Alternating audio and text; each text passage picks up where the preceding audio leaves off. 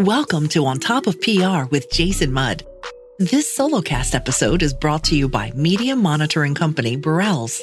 Learn more at burrelles.com slash on top of PR. And now, here's Jason Mudd. Hello and welcome to On Top of PR. I'm your host, Jason Mudd from Axia Public Relations, and today we're doing a solo cast. A solo cast is a little bit different. Instead of having a guest on the show sharing their smarts, I'm taking a minute to share some topics, tips, or trends with you, our audience, about public relations. And today I'm here to talk about four things you should ask before hiring a PR agency. And I want to walk you through those four and see if this might help you uh, in your search for hiring a PR agency to make sure that you're getting the best agency for your dollar and the best agency for you and your organization. And so the four items I'm going to talk to you about is uh, do I like them?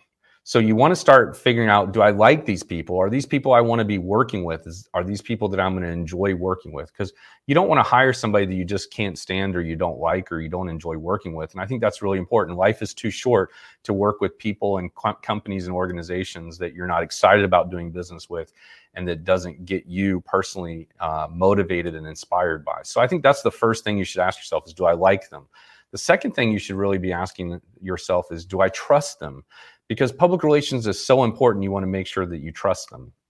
The third thing you should ask yourself is uh, can they do it? Um, have they done it for others? Uh, can they prove that they've done it? And I'll get into more detail about that in a second. And the last thing you want to ask yourself is can they do it for us? So, do I like them? Do I trust them? Have they done it for others? And can they do it for us? So, let's do a quick deeper dive into each of these questions. So the first one is Do I like them? And so that's a very reasonable question. I kind of went into some details on that before. But who wants to work with people that you don't like? I personally don't. And so that's one of the tests that we do when we're talking to a potential client is we're really vetting them just as they're vetting us and we're trying to make sure we like these people and that they're individuals and collectively a group of people that we want to be doing business with and that we're going to be proud to be working with and it's a name or a company that we stand behind we believe in their products their services their culture their reputation their leadership and just what they're doing to make the world a better place and the impact they're having on communities and economy and the world in general. And the second question is do we trust them, right? And so, do we trust them and their leadership team to make sure they're doing the right thing? Do you, as the buyer of the agency services? Do you trust them as well? Because ultimately, these individuals are going to be representing you to the news media and to the public.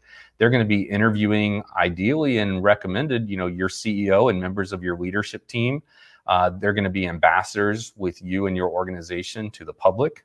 Uh, and as I mentioned earlier, to the media and with other external audiences. Sometimes they may be attending uh, uh, conferences on your behalf, attending media interviews on your behalf, orchestrating and scheduling media interviews, um, working with ambassadors if you have a social media influencer program or you're building one. Um, they could also be traveling with you, whether that's um, you know flying together or in cars together, or maybe even going with leadership on the company jet somewhere. They might even be attending company conferences uh, and industry conferences with you. So you have to think about that as well. And then thirdly, have they done it for others? And this is an area that I find is very interesting because PR is typically uh, you know a little bit confusing. Not everyone understands what PR is. I have a lot of companies say to me you know, I'm not sure what PR is, but I know we need it. Could you help me understand what PR is and isn't? And um, when there's some ambiguity or uncertainty about what PR is, then it's very easy for companies to perceive that, okay, this is a PR agency. Surely they've done this type of work before for a similar type of company of our size or our culture or in our industry or with our products and services. And so, so often that's just not the case. They just haven't done it for others and they haven't volunteered that to you and you haven't asked that specifically. So, what I want you to do is when you're at this stage and you're talking to a PR agency and you already know you like them and you trust them, you need to start asking, have they done it for others? And the way I would look for that is proof, right?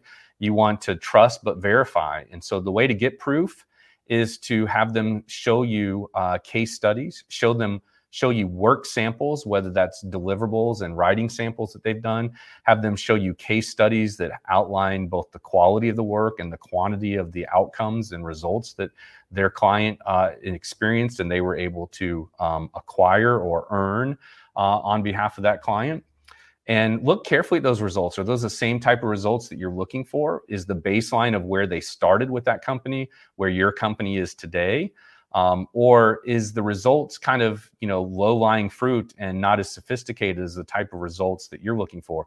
Or the writing samples and the work product and the portfolio pieces from that case study not of the same quality that you're looking for? So maybe you are an insurance company or an insurtech company and the agency you're talking to has worked with other insurance or insurtech companies but when you look at their portfolio of what they did for them it was more local type pr and you're looking for more national or even global pr and so therefore you have to wonder is this company in a position to grow with us or grow into us? Or are we better off finding a company that already has that type of experience and can demonstrate it in their portfolio and case study an example, in, in addition, you want to make sure they're talking about this type of work on their website, whether it's their blog or their portfolio. But in some way, you're able to search their site either using Google um, and searching their domain only, or you're able to scroll through the navigation on their website and find where they're talking about this type of work, whether it's through their blog or their case study, um, or it's listed on their services page, for example.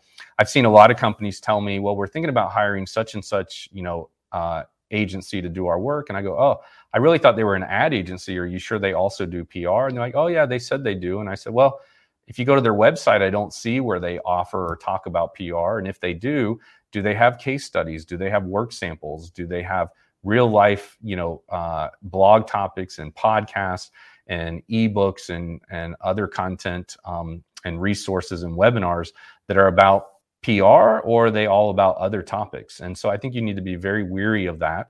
If you're not finding them talking about it actively, then they're probably not practicing in it actively would be one of my first thoughts or instincts. Um, so if they're not talking about on the website, they don't have proof of deliverables and work samples and or case studies to show you, then I'd start growing a little bit concerned there. Then I would also want to check references and I just want to verify that they're active in this practice area that they claim to be. And the last question you need to ask yourself is, can they do it for us? And every company is unique. Um, but certainly there are similarities between companies where if you don't see them demonstrating similar work for you, or maybe literally their hands are going to be tied in some ways that'll make it more difficult or more challenging for them to deliver the type of value or outcomes you're looking for now would be a good time to start raising those objectives. So i've we've worked with a global company before whose ceo refused to do news interviews and that kind of hand tied us a little bit, kind of put our hands behind our back a little bit and challenged us to do uh, our best work. But we were able to work around it and accommodate that preference and, you know, still rise above and be very successful with them. We would have been more successful had their CEO been more open to doing news interviews, but he just personally didn't want to be in the spotlight and wanted others on his leadership team to take that role and that worked out great ultimately but there were definitely some times in some situations where that that hurt us. There might be other situations where your ceo says you know i'm only going to do interviews with the top news outlets in the country uh, the rest of them someone else will have to do and sometimes candidly that ceo or that company isn't newsworthy enough or um, impactful enough or prominent enough to be in those top news outlets. So every company would love to be in the Wall Street Journal, but if you look at the Wall Street Journal, most of the news they cover are about billion dollar brands and billion dollar M&A activity. Um, and often about public companies and not as much about private companies. Now, there are exceptions. Um, we've had many of our medium sized clients featured in the Wall Street Journal or quoted in the Wall Street Journal. And sometimes those are billion dollar brands and sometimes they're not. Uh, it really just depends on the topic and if you've got a good pitch for them or not. But PR is not always just about um, you know earned media coverage and news coverage. It's also about you know great content development and social media engagement. And so look at their work samples to make sure that they've been able to prove to you and the rest of the people uh, on your search committee or on to your leadership team that they have demonstrated proof that they can do the work. I think those four questions that you can ask yourself will get you a lot further into um, finding the best agency partnership and aligning with them. A couple of bonus tips I'll share is you also want to make sure you're not going to be their biggest client and you want to make sure you're not going to be their smallest client. And so, you know, some of the ways to do that is to kind of ask them about well, what does your typical client spend with you? Uh, how many clients are you working with in our industry or of our size, or have you worked with in your history uh, in our industry and of our size? Both size and revenue, size of employees, size and geographic marketplaces. We've had one client that had 350 uh, branch offices across North America. And we've had others that have had just you know five uh, you know locations across America. Uh, but either one, you know, those were unique needs and unique circumstances. Maybe your company is just in one geographic market or one industry vertical. So ask them about their experience, connections, and contacts in that vertical. Ask for portfolio sam- samples and writing samples, earned media and social media and web content samples that are specific to that industry. Uh, that would be very helpful. Um, but going back to the question of you want to figure out kind of what is their average client, um, you know, investing in their company services. What's a big client for them? What's a small client for them? Ideally, you never want your company to be more than uh, you know 30% of their agency's uh, income, and you certainly don't want to be you know less than 10% of their agency's income. Um, and certainly not less than 5% of their income. And also, you know, how's that agency structured? Do they have hundreds of clients? Do they have thousands of clients?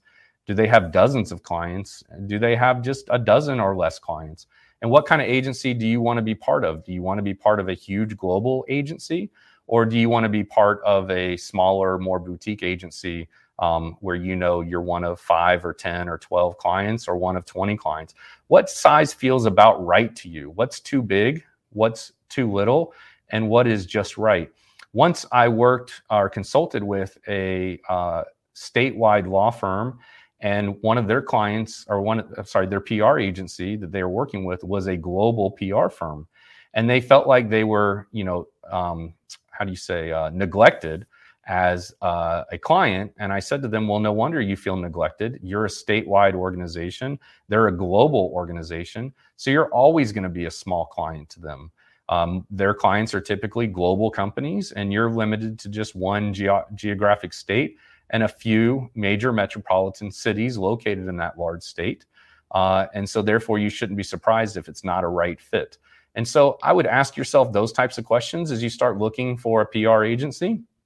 And I think you would be well on your way to finding the right fit if you follow these guides, these guidelines, and these questions that you should ask.